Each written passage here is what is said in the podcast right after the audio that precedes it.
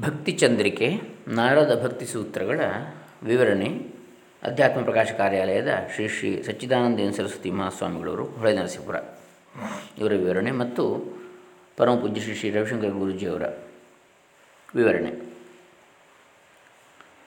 ಈಗ ನಾರದ ಭಕ್ತಿ ಸೂತ್ರಗಳು, ಅದರಲ್ಲಿ ಈಗಾಗಲೇ ಎಂಟು ಸೂತ್ರಗಳು ಮತ್ತು ವಿವರಣೆಯನ್ನು ನೋಡಿದೆವು.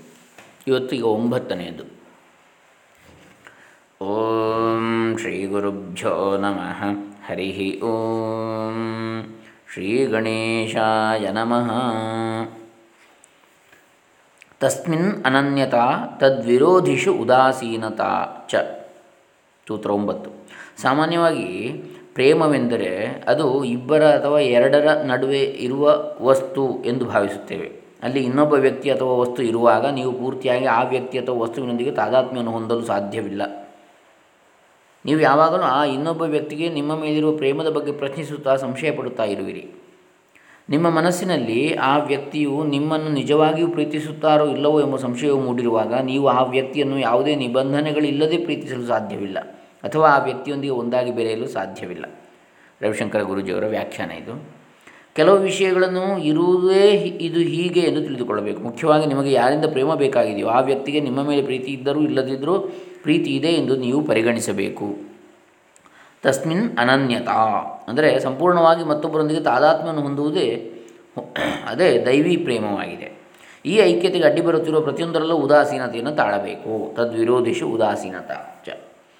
ನೀವು ಪರಮಾತ್ಮನೊಂದಿಗೆ ಪ್ರೇಮ ಭಾವದಿಂದ ಇರುವಾಗಲೂ ಕೆಲವೊಮ್ಮೆ ಪರಮಾತ್ಮ ನಿಮ್ಮನ್ನು ನಿಜವಾಗಿಯೂ ಪ್ರೀತಿಸುತ್ತಾನೆ ಎಂಬ ಭಾವಕ್ಕೆ ವ್ಯತಿರಿಕ್ತವಾಗಿ ಕೆಲವು ಘಟನೆಗಳು ನಡೆದರೂ ನಡೆಯಬಹುದು. ಆದರೆ ಆಗ ಅವುಗಳನ್ನು ಸುಮ್ಮನೆ ಅಲಕ್ಷ್ಯ ಮಾಡಿಬಿಡಿ.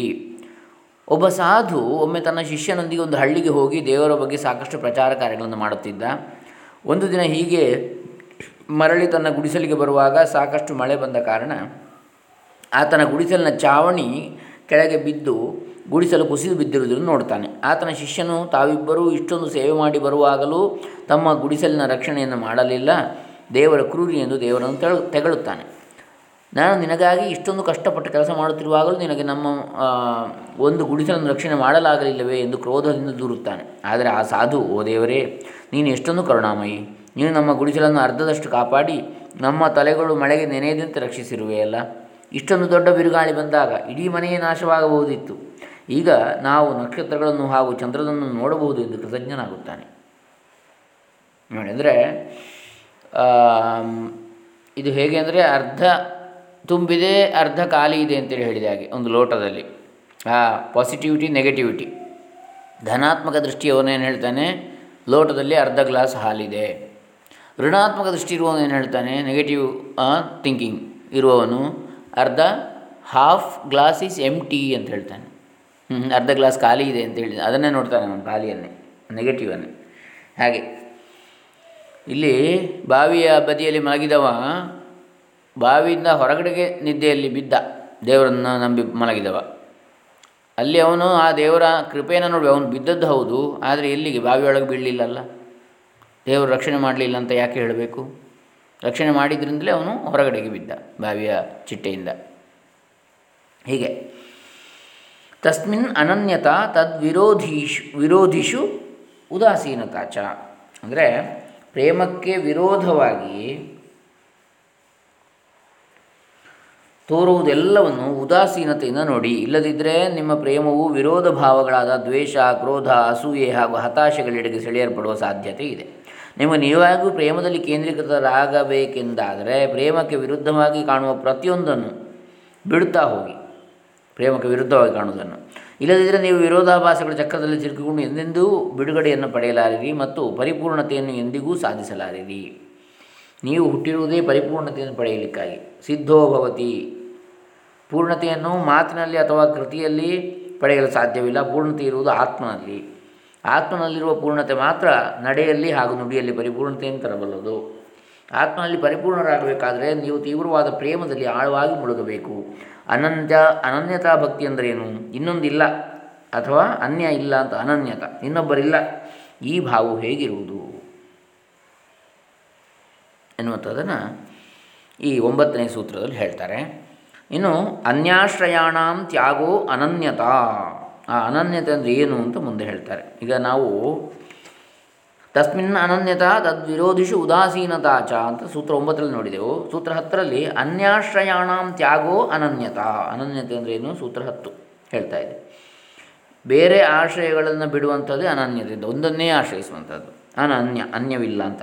ಎಷ್ಟೋ ಬಾರಿ ನಿಮಗೆ ಬೇರೆಷ್ಟು ಆಧಾರಗಳಿರ್ತವೆ ಉದಾಹರಣೆಗೆ ನೀವು ಆಧ್ಯಾತ್ಮಿಕ ಪದದಲ್ಲಿ ಇರುವಾಗಲೂ ಒಬ್ಬ ಜ್ಯೋತಿಷಿ ಹತ್ತಿರ ಹೋಗಿ ನೀವು ಪ್ರಗತಿಯನ್ನು ಸಾಧಿಸುವಿರಾ ಮುಂದೆ ಏನಾಗುವುದು ಎಂದೆಲ್ಲ ವಿಚಾರಿಸಿದರೆ ನೀವು ಇನ್ನೊಂದು ಆಧಾರವನ್ನು ಹಿಡಿದುಕೊಂಡಂತಾಯಿತು. ಎಲ್ಲ ಉಳಿದ ಆಧಾರಗಳನ್ನು ಬಿಟ್ಟು ಬಿಡುವುದೇ ಅನ್ಯಾಶ್ರಯಾಣಾಂ ತ್ಯಾಗ.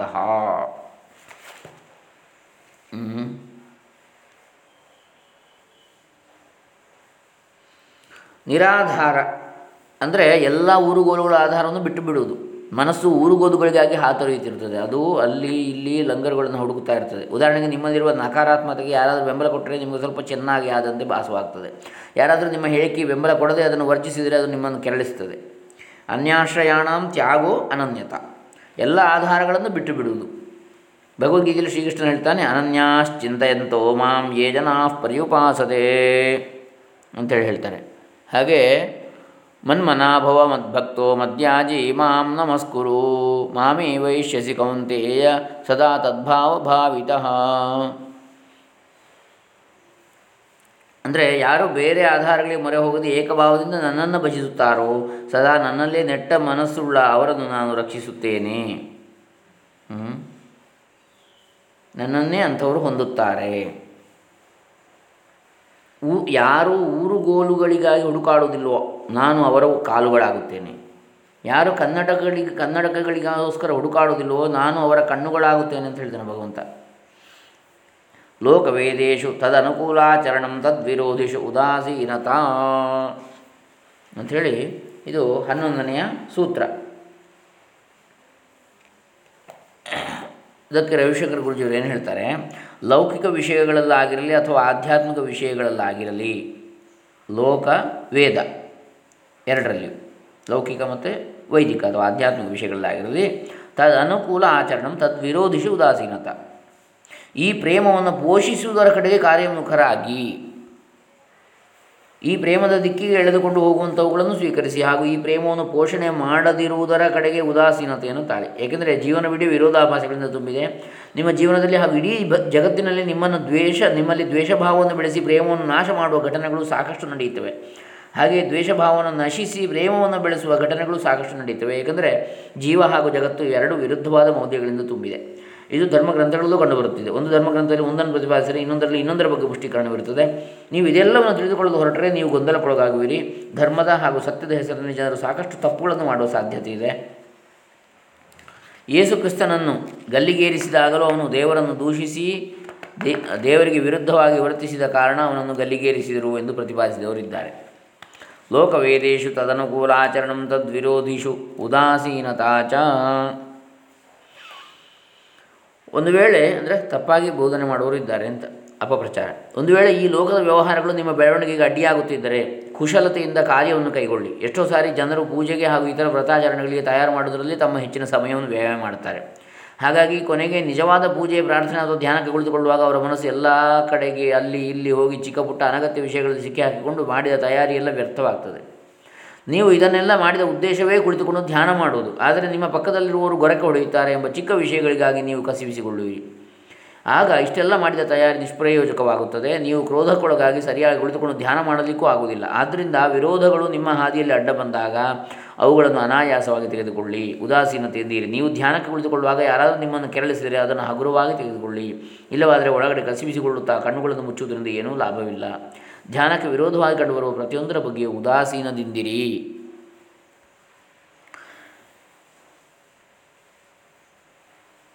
ನಿಮಗೆ ಪ್ರೇಮದಲ್ಲಿರಲು ಸಾಧ್ಯವಾದರೆ ಪ್ರೇಮದಲ್ಲೇ ಇರಿ, ಸಾಧ್ಯವಿಲ್ಲವೆಂದಾದರೆ ಉದಾಸೀನತೆಯಿಂದ ಇರಿ. ಪ್ರೇಮದ ವಿರೋಧಾಭಾಸವಾದ ವಿದ್ವೇಷದೆಡೆಗೆ ವಾಲದಿರಿ. ನಿಮಗೆ ಇಷ್ಟವಿಲ್ಲದಿರುವುದರ ಬಗ್ಗೆ ಬಲವಂತದಿಂದ ಪ್ರೇಮವನ್ನು ತಾಳುವುದು ನಿಮಗೆ ಕಷ್ಟವಾಗಿ ಕಾಣಬಹುದು. ಆದರೆ ಖಂಡಿತವಾಗಿಯೂ ನೀವು ಅದರೆಡೆಗೆ ಉದಾಸೀನದಿಂದಿರಬಹುದು ನಿಮಗೆ ಪ್ರೀತಿಸಲು ಸಾಧ್ಯವಿಲ್ಲದಿರುವ ವಸ್ತುಗಳನ್ನು ಪ್ರೀತಿಸಲೇಬೇಕೆಂದು ಬಲವಂತ ಮಾಡಿಕೊಳ್ಳಬೇಡಿ. ಔದಾಸೀನ್ಯವನ್ನು ತಾಳಿ ಕಾದು ನೋಡಿ. ಇದು ಒಂದು ದೊಡ್ಡ ರಹಸ್ಯ. ದ್ವೇಷಕ್ಕಿಂತಲೂ ಹೆಚ್ಚಾಗಿ ಈ ಉದಾಸೀನತೆಯು ಜನರನ್ನು ಕೆರಳಿಸುತ್ತದೆ. ನೀವು ಯಾರನ್ನಾದರೂ ದ್ವೇಷಿಸಿದರೆ ಅವರು ಆರಾಮವಾಗಿರ್ತಾರೆ. ಆದರೆ ನೀವು ಅವರೆಡೆಗೆ ಉದಾಸೀನತೆಯನ್ನು ತೋರಿದರೆ ಅವರು ಚಡಪಡಿಸ್ತಾರೆ. ಘರ್ಷಣೆಯ ಹಾಗೆ ಕಾಣುವ ಪ್ರತಿಯೊಂದು, ಪ್ರತಿಯೊಂದಕ್ಕೂ ಉದಾಸೀನತೆಯೇ ಪರಿಹಾರ. ಘರ್ಷಣೆಯು ಎಂದೂ ಆನಂದವನ್ನು ತಂದಿಲ್ಲ. ರಾಮಾಯಣದ ಸಮಯದಲ್ಲಿ ಕೂಡ ರಾಮನು ಯುದ್ಧ ಮಾಡಿದ ನಂತರ ಅದರಲ್ಲಿ ಯಾವ ಆನಂದವೂ ಇರಲಿಲ್ಲ. ಮಹಾಭಾರತದ ನಂತರವೂ ಹಾಗೆ ಅಲ್ಲಿ ಯಾವ ಆನಂದವೂ ಇರಲಿಲ್ಲ. ಘರ್ಷಣೆಗಳು ಶಾಂತಿಯನ್ನು ತರಲಾರವು. ಪರಿಹಾರ ದೊರೆಯಲಿ ಅಥವಾ ದೊರೆಯದಿರಲಿ ಶಾಂತಿಯ ಪ್ರಶ್ನೆಯೇ ಹೇಳುವುದಿಲ್ಲ. ಉದಾಸೀನತೆಯಿಂದ ಭರವಸೆಯನ್ನು ತಾಳಬಹುದು. ಲೋಕವೇದೇಶು ತದನುಕೂಲ ಆಚರಣಂ. ಪ್ರೇಮವನ್ನು ಪುಷ್ಟೀಕರಿಸುವ ರೀತಿಯಲ್ಲಿ ವರ್ತಿಸಿರಿ.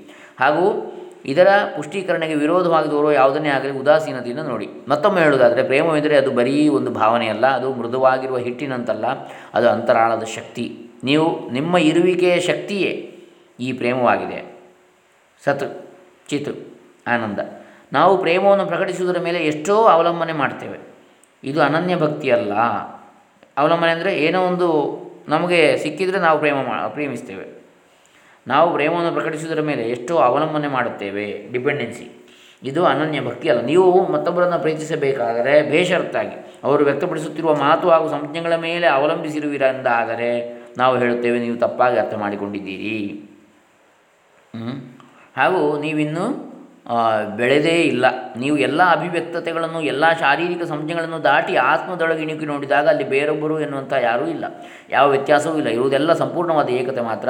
ಇದು ಅನನ್ಯತಾ. ಕೆಲವೊಮ್ಮೆ ವ್ಯತಿರಿಕ್ತವಾಗಿ ದಂಗೆ ಎದ್ದು ಗಲಾಟೆ ಮಾಡುವ ಮಗುವನ್ನು ತಾಯಿಯು ಈ ಎಲ್ಲ ಅಭಿವ್ಯಕ್ತತೆಗಳನ್ನು ಮೀರಿ ಪ್ರೀತಿಸುವ ಹಾಗೆ ನೀವು ನೋಡಬಲ್ಲಿರಾದರೆ ಅದು ಅನನ್ಯತಾ. ಆಗ ದೈವತ್ವದೊಂದಿಗೆ, ಇಡೀ ಜಗತ್ತಿನೊಂದಿಗೆ ಹಾಗೂ ಇಡೀ ಸೃಷ್ಟಿಯೊಂದಿಗೆ ಇರುವ ನಿಮ್ಮ ಸಂಬಂಧವು ನಿಮ್ಮನ್ನು ಪರಿಪೂರ್ಣರನ್ನಾಗಿ ಅಚಲರನ್ನಾಗಿ ಹಾಗೂ ಅಮಲೇರಿದವರನ್ನಾಗಿ ಯಾವ ಅಮಲು ಭಕ್ತಿ ಅಮಲು ಪ್ರೇಮದ ಭಗವತ್ ಪ್ರೇಮದ ಸಂತೃಪ್ತರನ್ನಾಗಿ ಮಾಡುವುದು. ಇಲ್ಲದಿದ್ದರೆ ನೀವು ನನಗೆ ಬೇಕು ನನಗೆ ಬೇಕು ಎಂದು ಕೊರತೆಯಿಂದ ತುಂಬಿದ ಚೈತನ್ಯದ ಸ್ಥಿತಿಯಲ್ಲಿ ಹಂಬಲಿಸುತ್ತಲೇ ಇರುವಿರಿ. ಋಷಿಗಳು ಹೇಳ್ತಾರೆ, ಸಾ ನ ಕಾಮಯಮಾನ. ಈ ಪ್ರೇಮವು ಹಂಬಲಿಸುವ ವಸ್ತುವಲ್ಲ ಮತ್ತು ಇದು ಆತ್ಮವೇ ಆಗಿದೆ. ನೋಡಿ, ಯಾವ ರೀತಿ ಹೇಳ್ತಾರೆ. ಇದು ನಾವು ಒಂಬತ್ತು, ಹತ್ತು, ಹನ್ನೊಂದು ಈ ಮೂರು ಸೂತ್ರಗಳ ಪರಮಪೂಜ್ಯ ಶ್ರೀ ಶ್ರೀ ರವಿಶಂಕರ ಗುರೂಜಿಯವರ ವ್ಯಾಖ್ಯಾನವನ್ನು ನೋಡಿದ ಹಾಗಾಯಿತು. ಇನ್ನು ಭಕ್ತಿ ಚಂದ್ರಿಕೆ ಶ್ರೀ ಶ್ರೀ ಸಚ್ಚಿದಾನಂದ ಸರಸ್ವತಿ ಸ್ವಾಮಿಗಳವರು ಹೊಳೆ ನರಸಿಂಹರು ಇವರ ವಿವರಣೆಯನ್ನು ನೋಡೋಣ. ತಸ್ಮಿನ್ ಅನನ್ಯತಾ ತದ್ವಿರೋಧಿಷು ಉದಾಸೀನತಾ ಚ. ಆತನಲ್ಲಿ ಅನನ್ಯನಾಗಿರುವುದು ಮತ್ತು ಅನನ್ಯತ್ವಕ್ಕೆ ಪ್ರತಿಕೂಲವಾದವುಗಳಲ್ಲಿ ಉದಾಸೀನನಾಗಿರುವುದು ನಿರೋಧವು. ಅನ್ಯಾಶ್ರಯಾಣಾಂ ತ್ಯಾಗೋ ಅನನ್ಯತಾ. ಹತ್ತನೇ ಸೂತ್ರ. ಮಿಕ್ಕ ಆಶ್ರಯಗಳನ್ನು ಬಿಟ್ಟು ಬಿಡುವುದು ಅನನ್ಯತೆ. ಲೋಕವೇದೇಶು ತದನುಕೂಲಾಚರಣಂ ತದ್ವಿರೋಧಿಷು ಉದಾಸೀನತ. ಲೌಕಿಕ ಕರ್ಮಗಳಲ್ಲಿಯೂ ವೈದಿಕ ಕರ್ಮಗಳಲ್ಲಿಯೂ ಅನನ್ಯತ್ವಕ್ಕೆ ಅನುಕೂಲವಾಗಿರುವುದನ್ನೇ ಮಾಡುತ್ತಿರುವುದು. ಅದಕ್ಕೆ ಪ್ರತಿಕೂಲವಾದವುಗಳಲ್ಲಿ ಔದಾಸೀನ್ಯವಿರು ಎನಿಸುವುದು. ಅನನ್ಯತೆ ಅಂದರೆ ಲೋಕವೇದ್ಯ ವ್ಯಾಪಾರಗಳನ್ನು ಬಿಟ್ಟು ಬಿಡುವುದು ಎಂಬ ಮಾತಿನಲ್ಲಿ ಸರ್ವಥಾ ಕರ್ಮತ್ಯಾಗವೆಂದು ಅರ್ಥವಾಗ್ತದೆ. ಆದರೆ ನಾಸ್ತಿಕರು ಕರ್ಮಗಳನ್ನೆಲ್ಲ ಬಿಟ್ಟೇ ಇರ್ತಾರೆ. ಲೋಕವೇದ ವ್ಯಾಪಾರ. ಅಂದರೆ ನಾಸ್ತಿಕರು ಕರ್ಮಗಳನ್ನೆಲ್ಲ ಬಿಟ್ಟೇ ಇರ್ತಾರೆ, ಮಾಡೋದಿಲ್ವಲ್ಲ? ಅಷ್ಟು ಮಾತ್ರದಿಂದ ಅವರಲ್ಲಿ ಅವುಗಳ ನಿರೋಧವೇನೂ ಆಗಿರುವುದಿಲ್ಲ. ಆದ್ದರಿಂದ ಲೌಕಿಕ, ವೈದಿಕ ಕರ್ಮಗಳನ್ನು ಬಿಟ್ಟು ಬಿಡುವುದು ಎಂದರೆ ಹೇಗೆ? ಎಂಬುದರ ಅರ್ಥವನ್ನು ಇನ್ನಷ್ಟು ಬಿಚ್ಚಿ ಹೇಳಬೇಕಾಗಿರ್ತದೆ ಭಕ್ತನ ಕಾಮ ನಿರೋಧವು ಸುಮ್ಮನೆ ಕರ್ಮಗಳನ್ನು ಬಿಡುವುದರಲ್ಲಿಲ್ಲ, ಆ ನಿರೋಧದಲ್ಲಿ ಎರಡು ಅಂಶಗಳು ಸೇರಿಕೊಂಡಿರ್ತವೆ. ಅವೆರಡರಲ್ಲಿ ಅನನ್ಯತೆ ಎಂಬುದು ಮೊದಲನೆಯ ಅಂಶ. ಔದಾಸೀನ್ಯ ಎರಡನೇ ಅಂಶ. ಭಗವಂತನಲ್ಲಿ ಅನನ್ಯವಾಗಿರುವುದೆಂದರೇನು ಎಂಬುದನ್ನು ಹತ್ತನೇ ಸೂತ್ರದಲ್ಲಿ ಹೇಳಿರ್ತದೆ ಅನ್ಯಾಶ್ರಯಾಣಾಂ ತ್ಯಾಗೋ ಅನನ್ಯತಾ. ಮಿಕ್ಕ ಆಶ್ರಯಗಳನ್ನು ಬಿಟ್ಟು ಭಗವಂತರನ್ನೇ ಆಶ್ರಯಿಸಿರುವುದೇ ಅನನ್ಯತೆ. ಈ ಸಂಸಾರದಲ್ಲಿ ಇರುವವರೆಲ್ಲರೂ ಯಾವುದಾದ್ರೂ ಒಂದು ವಸ್ತುವನ್ನು, ಯಾವನಾದರೂ ಒಬ್ಬ ಮನುಷ್ಯನನ್ನು ಅಥವಾ ದೇವತೆಯನ್ನು ಆಶ್ರಯಿಸಿಕೊಂಡೇ ತಮ್ಮ ಇಷ್ಟಾರ್ಥವನ್ನು ಪಡೆದುಕೊಳ್ಳುವುದಕ್ಕೆ ಪ್ರಯತ್ನವನ್ನು ಮಾಡ್ತಾರೆ. ಬಡತನದಿಂದ ನರಳುತ್ತಿರುವವರು ಹಣದ ಸೌಕರ್ಯಕ್ಕಾಗಿ ಧನವಂತರನ್ನು ಆಶ್ರಯಿಸಿಕೊಂಡಿರ್ತಾರೆ. ರೋಗದಿಂದ ನರಳುತ್ತಿರುವವರು ವೈದ್ಯರನ್ನು ನಂಬಿರ್ತಾರೆ. ಕೆಲವರು ವ್ಯವಹಾರದಲ್ಲಿ ಉಂಟಾಗುವ, ಉಂಟಾಗಿರುವ ವಿವಾದ ನಿಮಿತ್ತವಾದ ದುಃಖದ ಪರಿಹಾರಕ್ಕೆ ವಕೀಲರನ್ನು ನಂಬಿರುತ್ತಾರೆ ಕೆಲವರು ಸುಖ ಜೀವನಕ್ಕೆಂದು ಸರ್ಕಾರದ ಅಧಿಕಾರಿಗಳನ್ನು ಆಶ್ರಯಿಸಿರ್ತಾರೆ. ಮತ್ತು ಕೆಲವರು ಪರಲೋಕದ ಸುಖಕ್ಕಾಗಿ ಕೆಲ ಕೆಲವು ದೇವತೆಗಳನ್ನು ಆಶ್ರಯಿಸುತ್ತಾರೆ ಇತ್ಯಾದಿ. ಇತ್ಯಾದಿ. ಆದರೆ ಭಕ್ತನು ನೈವ ತಸ್ಯ ಕೃತೇನಾರ್ಥೋ, ನಾ ಕೃತೇನೇಹ ಕಶ್ಚನ, ನ ಚಾಸ್ಯ ಸರ್ವಭೂತೇಶು ಕಚ್ಚಿದರ್ಥವ್ಯಪಾಶ್ರಯ ಗೀತೆ ಮೂರನೇ ಅಧ್ಯಾಯ ಹದಿನೆಂಟನೇ ಶ್ಲೋಕ. ಎಂದು ಭಗವಂತನು ಹೇಳಿರುವಂತೆ ಇಷ್ಟಾರ್ಥವಾದ ಭಗವತ್ತತ್ವ ಜ್ಞಾನವಾಗಲಿ, ಭಕ್ತಿಯ ನಿಷ್ಠೆಯಾಗಲಿ ದೊರಕುವುದಕ್ಕೆಂದು ಯಾವ ಕರ್ಮವನ್ನು ಮಾಡುವುದಿಲ್ಲ. ತನಗೆ ಬಂದೊದಗಿರುವ ಅನರ್ಥಗಳು ಪರಿಹಾರವಾಗಬೇಕೆಂದು ಯಾವ ಕರ್ಮವನ್ನು ಬಿಡುವುದಕ್ಕೆ ಹೋಗುವುದಿಲ್ಲ ಬ್ರಹ್ಮಾದಿ ಸ್ಥಾವರಾಂತವಾದ ಪ್ರಾಣಿಗಳೊಳಗೆ ಯಾರೊಬ್ಬರನ್ನೂ ತನ್ನ ಇಷ್ಟಾರ್ಥ ಪ್ರಾಪ್ತಿಗೆಂದು ಅಥವಾ ಅನಿಷ್ಟ ಪರಿಹಾರಕ್ಕೆಂದು ಆಶ್ರಯಿಸಿರುವುದಿಲ್ಲ. ಹೀಗಿರುವುದೇ ಅನನ್ಯಾಶ್ರಯ ತ್ಯಾ ಅನ್ಯಾಶ್ರಯ ತ್ಯಾಗ ರೂಪವಾದಂತಹ ಅನನ್ಯತೆ. ತದ್ವಿರೋಧೀಷು, ತದ್ವಿರೋಧಿಷು ಉದಾಸೀನತಾ. ಇನ್ನು ಒಂಬತ್ತನೇ ಸೂತ್ರದಲ್ಲಿ ಹೇಳಿರುವ ತದ್ವಿರೋಧಿಷು ಉದಾಸೀನತ ಎಂಬುದಕ್ಕೆ ಬಿಚ್ಚಿ ನೋಡಬೇಕಷ್ಟೇ. ತದ್ವಿರೋಧಿಷು ಎಂಬ ಪದಕ್ಕೆ ವಿಗ್ರಹ ವಾಕ್ಯವನ್ನು ಹೇಳಬೇಕಾದರೆ ತಸ್ಯ ಭಗವತಃ ಪ್ರತಿಕೂಲಾನಿ ಯಾನಿ ತೇಷು. ಆ ಭಗವಂತನಿಗೆ ವಿರೋಧಿಯು ಯಾವ ಯಾವುದು ಇರುವುದೋ ಅದೆಲ್ಲದರಲ್ಲಿಯೂ ಎಂದೋ ಅಥವಾ ತದ ಅನನ್ಯತಾಯಾ ಪ್ರತಿಕೂಲಾನಿ ಯಾನಿ ತೇಷು ಆ ಅನನ್ಯತೆಗೆ ಅಡ್ಡಿಯಾಗಿರುವವು ಯಾವುವೋ ಅವುಗಳೆಲ್ಲದರಲ್ಲಿಯೂ ಎಂದೋ ಬಿಡಿಸಿಕೊಳ್ಳಬಹುದು. ಆ ರೀತಿಯಲ್ಲಿ ನಾವು ಬಿಡಿಸ್ಕೊಳ್ಬೋದು ಅದನ್ನು ಸಮಾಸವನ್ನು. ಈ ಎರಡು ವಿಕಲ್ಪಗಳಲ್ಲಿ ಮೊದಲನೆಯದು ಇಲ್ಲಿ ಹೊಂದುವಂತಿಲ್ಲ. ಏಕೆಂದರೆ ಭಗವಂತನಿಗೆ ಯಾವುದೊಂದು ಅನುಕೂಲವೂ ಇಲ್ಲ, ಪ್ರತಿಕೂಲವೂ ಅಲ್ಲ. ಸಮೂಹಂ ಸರ್ವಭೂತೇಶು ನಮೇ ದ್ವೇಷ್ಯೋಸ್ತಿ ನ ಪ್ರಿಯ, ಯೇ ಭಜಂತಿ ತುಮಾಂ ಭಕ್ತ್ಯಾ ಮೈತೇ ತೇಷು ಚಾಪ್ಯಹಂ. ಗೀತೆ ಒಂಬತ್ತು, ಇಪ್ಪತ್ತೊಂಬತ್ತು. ನನಗೆ ವಿರೋಧಿಗಳು ಇಲ್ಲ, ಪ್ರಿಯರು ಇಲ್ಲ, ನಾನು ಎದರಲ್ಲಿಯೂ ಸಮವರ್ತಿ ಆಗಿರ್ತೇನೆ. ಯಾರು ನನ್ನನ್ನು ಭಕ್ತಿಯಿಂದ ಭಜಿಸುವರೋ ಅವರು ನನ್ನಲ್ಲಿಯೂ, ನಾನು ಅವರಲ್ಲಿಯೂ ಇರುವೆನು ಎಂದು ಭಗವಂತನೇ ಹೇಳಿರ್ತಾನೆ. ಆದ್ದರಿಂದ ಭಗವಂತನ ಅನನ್ಯತೆಗೆ ಅಡ್ಡಿಯಾಗುವ ಯಾವ ವಸ್ತುಗಳನ್ನು ಮತ್ತು ಯಾವ ಪ್ರಾಣಿಗಳನ್ನು ತನ್ನ ಇಷ್ಟ ಅನಿಷ್ಟಗಳ ಪ್ರಾಪ್ತಿ ಪರಿಹಾರಗಳಿಗಾಗಿ ಆಶ್ರಯಿಸದೆ ಇದ್ದುಕೊಂಡು ಲೋಕ ವ್ಯಾಪಾರಗಳಲ್ಲಿಯೂ, ವೈದಿಕ ಕರ್ಮಗಳಲ್ಲಿಯೂ ಆ ಅನನ್ಯತೆಗೆ ಅನುಕೂಲವಾಗಿರುವ ಕಾರ್ಯಗಳನ್ನೇ ಮಾಡುತ್ತಾ ಮಿಕ್ಕ ಕರ್ಮಗಳನ್ನು ಮನಸ್ಸಿಗೆ ತಾರದೇ ಇರುವುದು. ಆ ಅಡ್ಡಿಗಳ ವಿಷಯಕ ಔದಾಸೀನ್ಯ ಎಂದು ಹನ್ನೊಂದನೇ ಸೂತ್ರದಲ್ಲಿ ವಿವರಿಸಲಾಗಿದೆ. ಭಗವಂತನು ಅರ್ಜುನನಿಗೆ, ಯತ್ ಕರೋಷಿ ಯದಶ್ನಾಸಿ ಯಜ್ಜುಹೋಷಿ ದದಾಸಿ ತತ್, ಯತ್ ಯತ್ ತಪಸ್ಯಸಿ ಕೌಂತೆಯ ತತ್ಕುರುಷ್ವ ಮದರ್ಪಣಂ ಗೀತೆ ಒಂಬತ್ತು ಇಪ್ಪತ್ತೇಳು ಎಂದಿರ್ತಾನೆ. ಈ ಶ್ಲೋಕದಲ್ಲಿ ಯತ್ ಕರೋಷಿ ಯದಶ್ನಾಸಿ ಯಾವುದನ್ನು ಮಾಡುತ್ತಿರುವೆಯೋ, ಯಾವುದನ್ನು ಉಣ್ಣುತ್ತಿರುವೆಯೋ ಎಂದಿರುವುದು ಲೌಕಿಕ ವ್ಯಾಪಾರವನ್ನು ಹೇಳ್ತದೆ. ಯಜ್ಜುಹೋಷಿ ದದಾಸಿ, ಯತ್.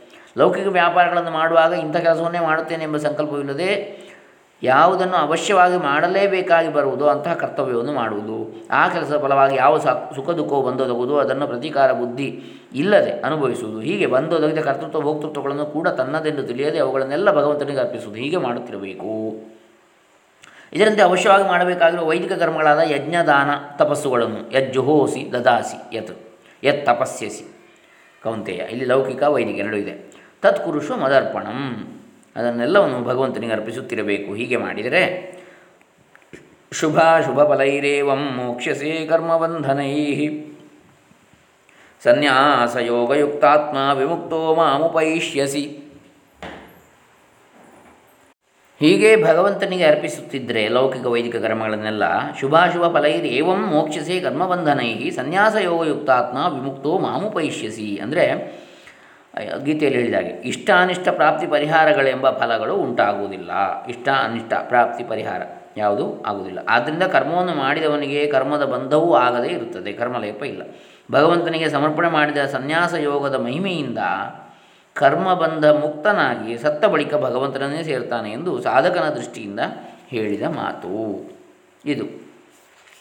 ಪ್ರಕೃತದಲ್ಲಿ ಭಗವದ್ ಭಕ್ತನಾದವನು ಗೀತೆ ಹದಿನೆಂಟು ಇಪ್ಪತ್ತು, ಹದಿನೆಂಟನೇ ಅಧ್ಯಾಯ ಇಪ್ಪತ್ತನೇ ಶ್ಲೋಕದಂತೆ ಸರ್ವಭೂತೇಶು ಏನೈಕಂ ಭಾವಮವ್ಯಯಮೀಕ್ಷತೆ ಅವಿಭಕ್ತಂ ವಿಭಕ್ತೇಶು ತಜ್ಞಾನಂ ವಿಧಿ ಸಾತ್ವಿಕಂ. ಸರ್ವಭೂತಗಳಲ್ಲಿ ಒಂದೇ ಒಂದು ಅವ್ಯಯವಾದ ಭಗವತ್ತತ್ವವು ಯಾವ ವಿಭಾಗವೂ ಇಲ್ಲದೆ ಇರುವುದೆಂಬುದನ್ನು ಅರಿತಿರುವ ಜ್ಞಾನವು ಸಾತ್ವಿಕವೆಂದು ತಿಳಿ ಅದೇ ಹದಿನೆಂಟನೇ ಅಧ್ಯಾಯದ ಇಪ್ಪತ್ತಾರನೇ ಶ್ಲೋಕ, ಮುಕ್ತ ಸಂಗೋ ಅನಹಂವಾದಿ ಧೃತ್ಯುತ್ಸಾಹ ಸಮನ್ವಿತ ಸಿದ್ಧ ಸಿದ್ಧ್ಯೋರ್ನಿರ್ವಿಕಾರ, ಕರ್ತ ಸಾತ್ವಿಕ ಉಚ್ಯತೆ. ಸಂಘವಿಲ್ಲದವನು, ಅಹಂಕಾರವಿಲ್ಲದವನು ಈ ಕಾರ್ಯಕರಣಗಳನ್ನು ಕುಸಿಯ ಬಿಡದೆ ಉದ್ಯಮಶೀಲನಾಗಿ ಫಲಸಿದ್ಧಿ ಆಗಲಿ ಆಗದಿರಲಿ, ಯಾವ ವಿಕಾರವೂ ಇಲ್ಲದೆ ಶಾಸ್ತ್ರೋಕ್ತವೆಂಬ ಒಂದೇ ಕಾರಣದಿಂದ ಕರ್ಮವನ್ನು ಮಾಡುವವನು. ಸಾತ್ವಿಕ ಕರ್ತೃವೆನಿಸುವನು ಎಂದಿರುವಂತೆ ಸಾತ್ವಿಕ ಜ್ಞಾನವುಳ್ಳ ಸಾತ್ವಿಕ ಕರ್ತೃವಾಗಿ ಭಗವಂತನಲ್ಲಿ ಅನನ್ಯತೆಗೆ ಅನುಗುಣವಾಗಿರುವ ಲೌಕಿಕ ಕರ್ಮಗಳನ್ನೇ ಮಾಡುವವನ ಮಾಡುತ್ತಿರುವನಾದ್ದರಿಂದ ಅದನ್ನು ತದ್ವಿರೋಧಿಗಳಲ್ಲಿ ಉದಾಸೀನತೆ ಎಂದು ಕರೆದಿರುತ್ತದೆ.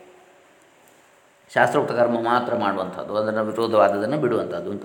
ಆದ್ದರಿಂದ ಹೀಗೆ ಅವನ ಭಕ್ತಿಯು ಕಾಮಗಳ ನಿರೋಧವಾಗಿದೆ ಎಂದು ಹೇಳಿದ್ದು ಯುಕ್ತವಾಗಿದೆ. ಇಲ್ಲಿ ಒಂದು ಶಂಕೆ, ಹಿಂದೆ ಎಂಟನೇ ಸೂತ್ರದಲ್ಲಿ ಲೋಕವೇದ ವ್ಯಾಪಾರಗಳನ್ನೆಲ್ಲ ಬಿಡುವುದೇ ನಿರೋಧವೆಂದು ಹೇಳಿ,